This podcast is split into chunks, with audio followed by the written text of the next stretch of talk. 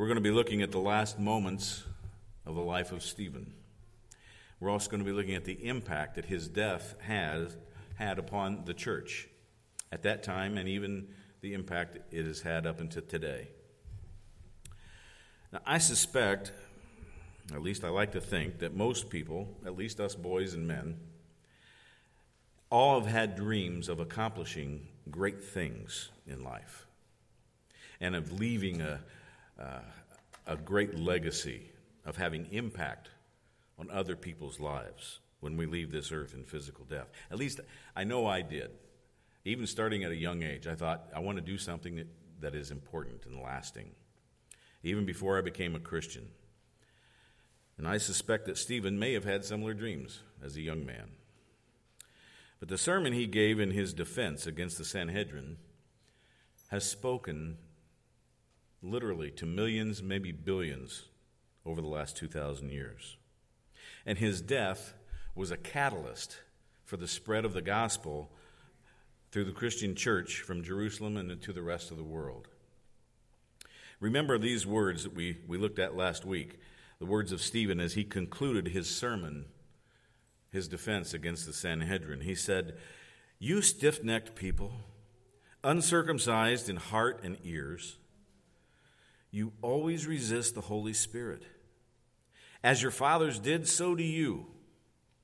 Which of the prophets did your fathers not persecute? And they killed those who announced beforehand the coming of the righteous one whom you now have betrayed and murdered, you who received the law as delivered by angels and did not keep it. A stinging indictment from Stephen. Now, hearing these words again should prepare us for what happened to Stephen next. and it'll help us understand why it happened.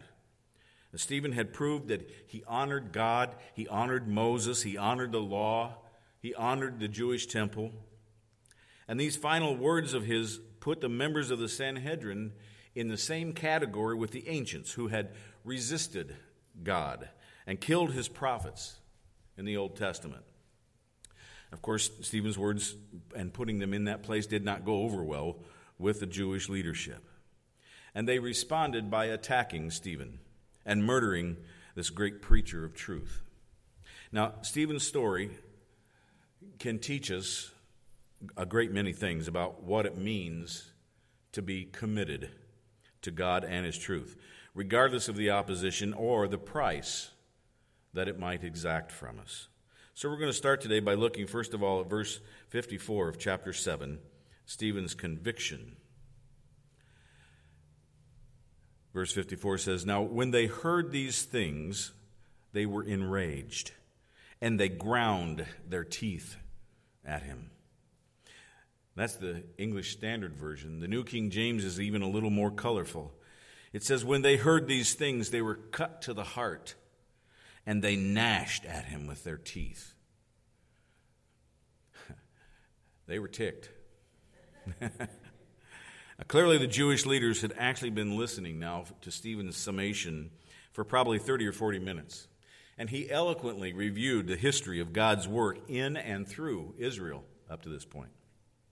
And the longer he spoke, the more uncomfortable these guys became as he made his case against them, and it got stronger and stronger.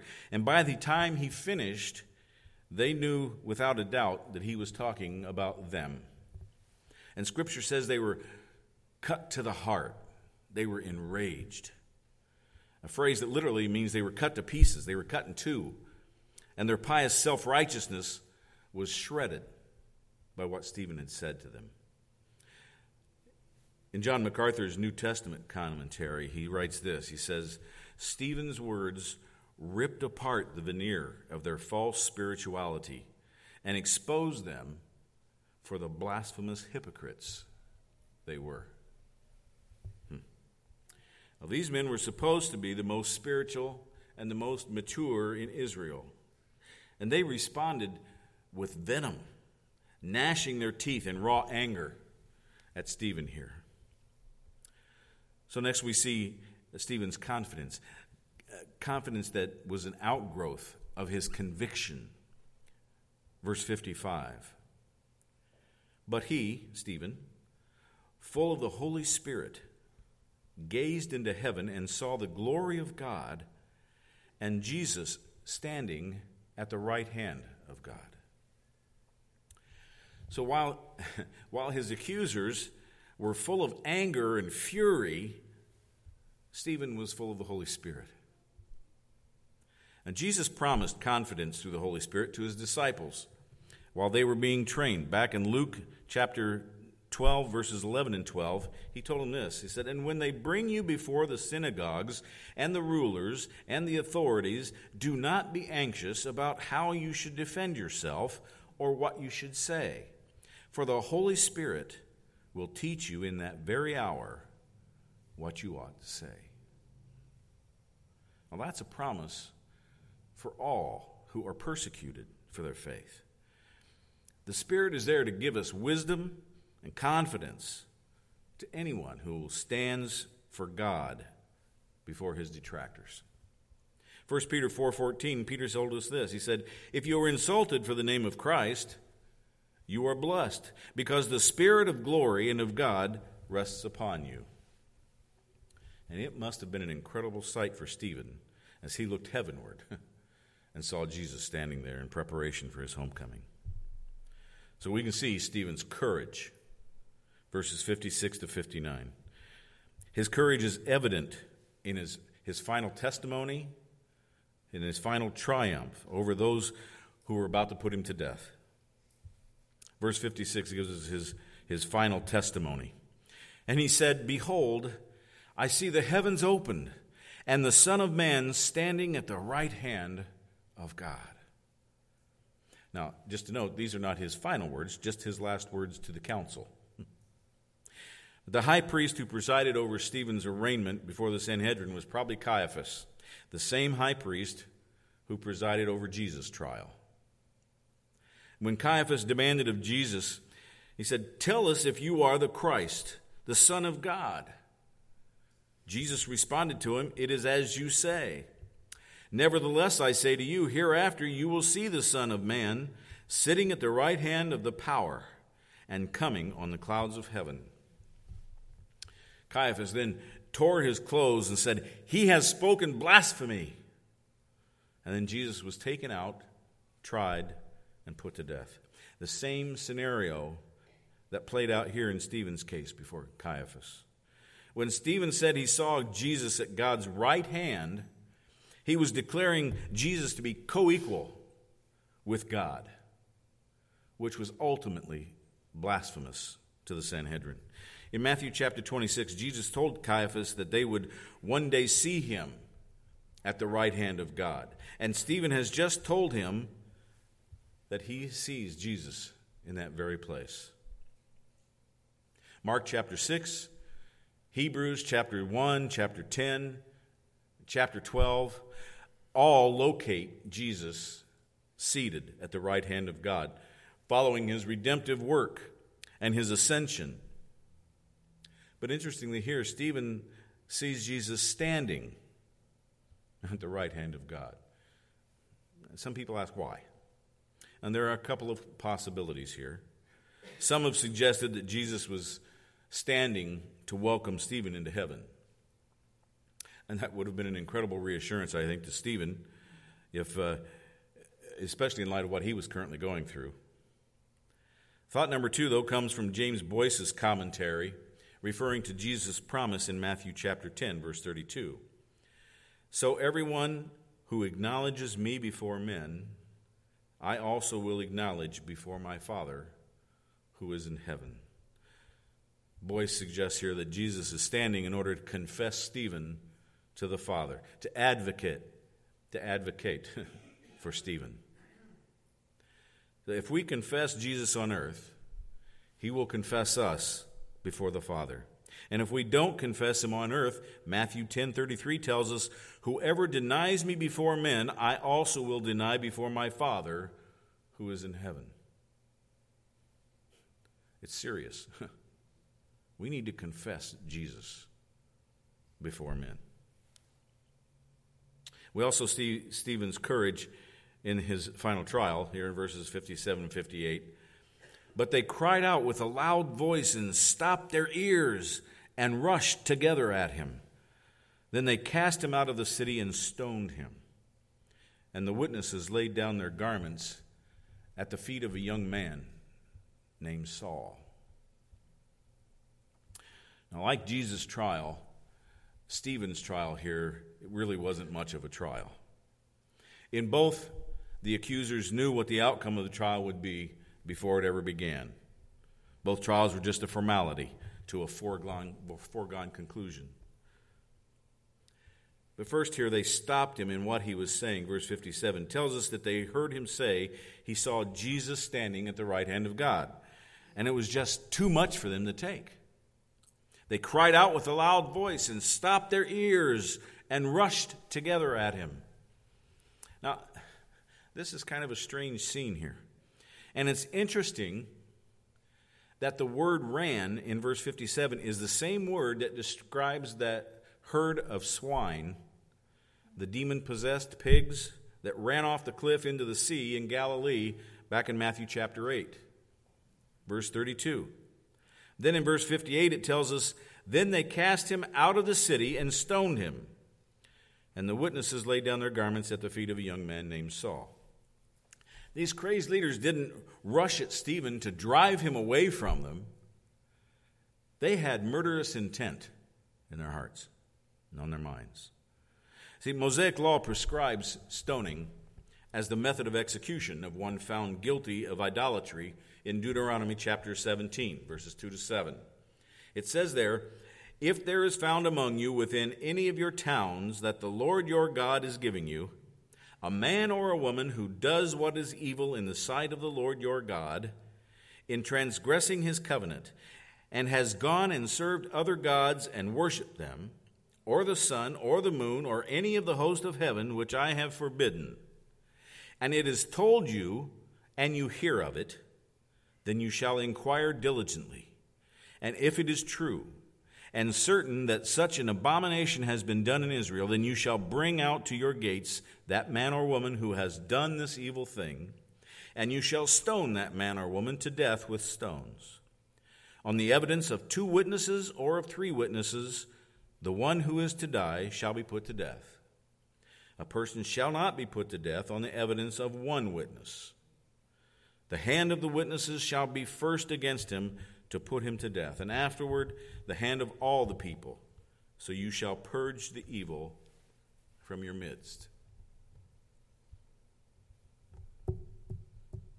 And we have a problem with the electric chair. Hmm. the members of the Sanhedrin believed that Stephen blasphemed God by worshiping another, different God, Jesus. Now, obviously, they didn't understand nor did they accept that Jesus was the Jehovah, that he was the Messiah, the promised one. So, although they were misguided, they were acting in accordance with Old Testament law in their minds. Blasphemers were to be taken outside the walls of the city for stoning. Their hands and their feet would be bound, and then they would stand the prisoner on a pedestal about six feet high above a stone floor and they'd push him forward off the pedestal. Now, if that didn't kill him, they would turn him over on his back and drop a large stone on his chest. And if that was not enough to induce death, then the whole crowd would begin throwing stones at him until he was dead. Now, clearly, in Stephen's case, case much of this prescribed process was completely ignored. And the leaders were so enraged that they apparently went straight to the stoning when they got outside the city. And where does it tell us that they laid their robes so they could wind up and throw the stones? At the feet of Saul, a young man from Tarsus, a zealous Pharisee that would soon lead a great persecution of the church. And even as the stones were hurled and broke down his body, Stephen prayed.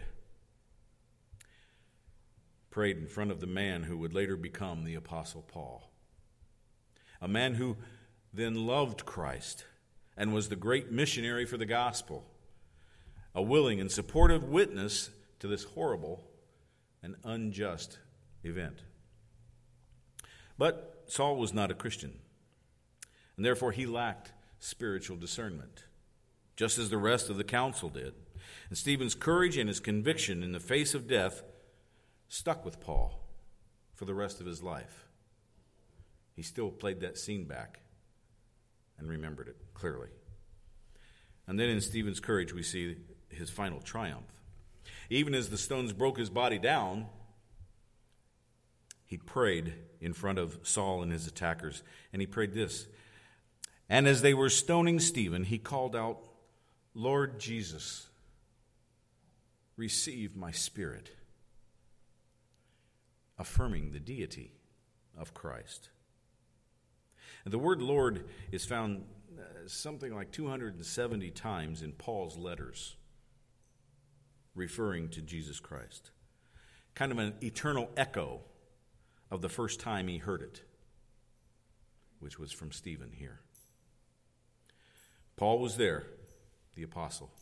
He saw Stephen's face, as we recall from last week or the week before, which was like an angel.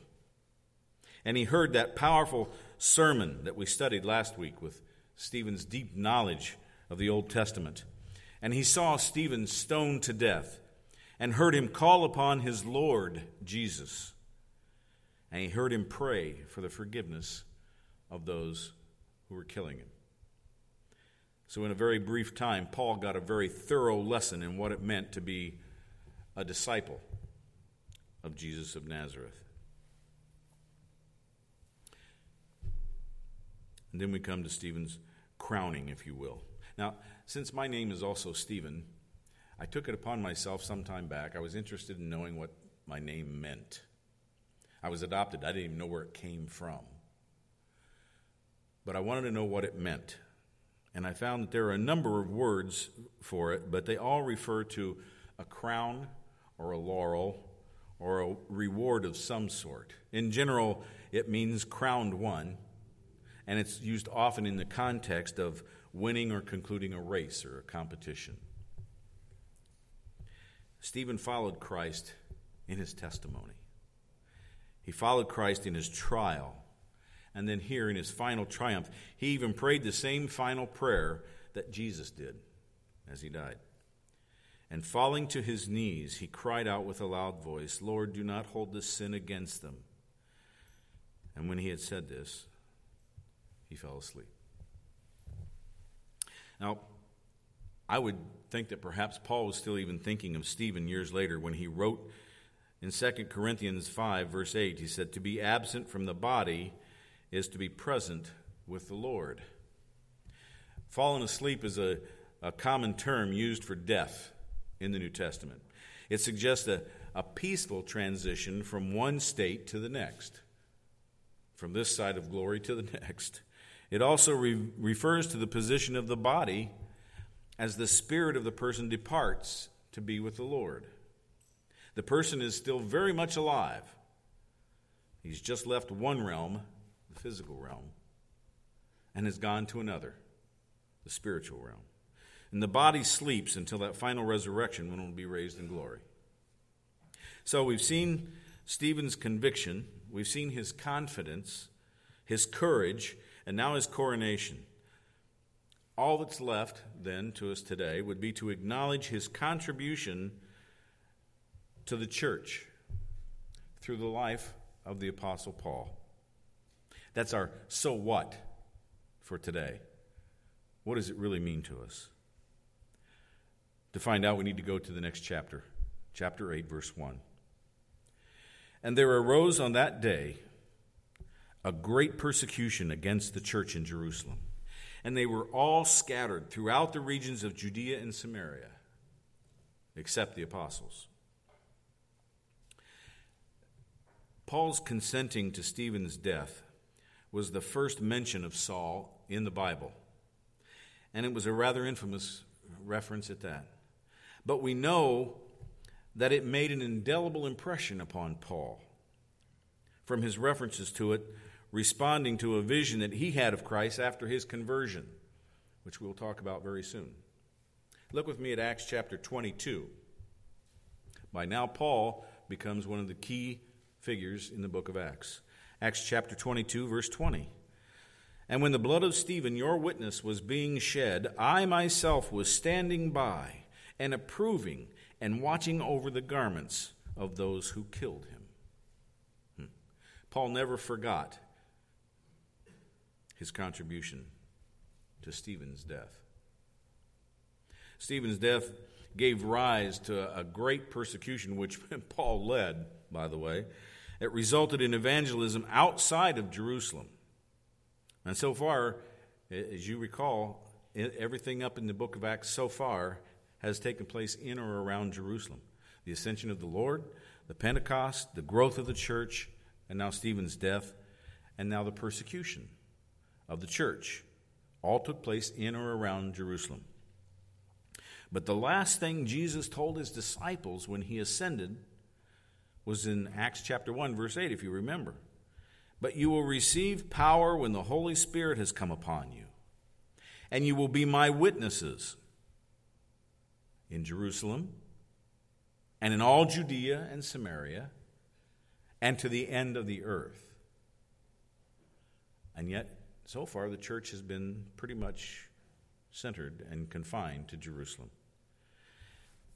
Well, maybe if Stephen's sermon and, and death hadn't started the persecution that it did. Humanly speaking, the gospel may have never left Jerusalem.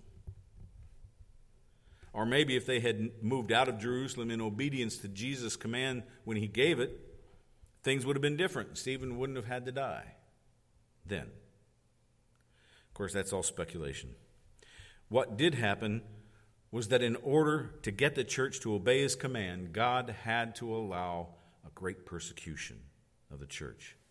And God has used persecution of the church and displacement of people to accomplish his purpose of spreading the gospel to the world throughout human history. Thousands of Koreans fled to Russia in the 1930s to escape the Japanese invasion there. Later, Joseph Stalin, of all people, relocated some of those Koreans into a predominantly Muslim area.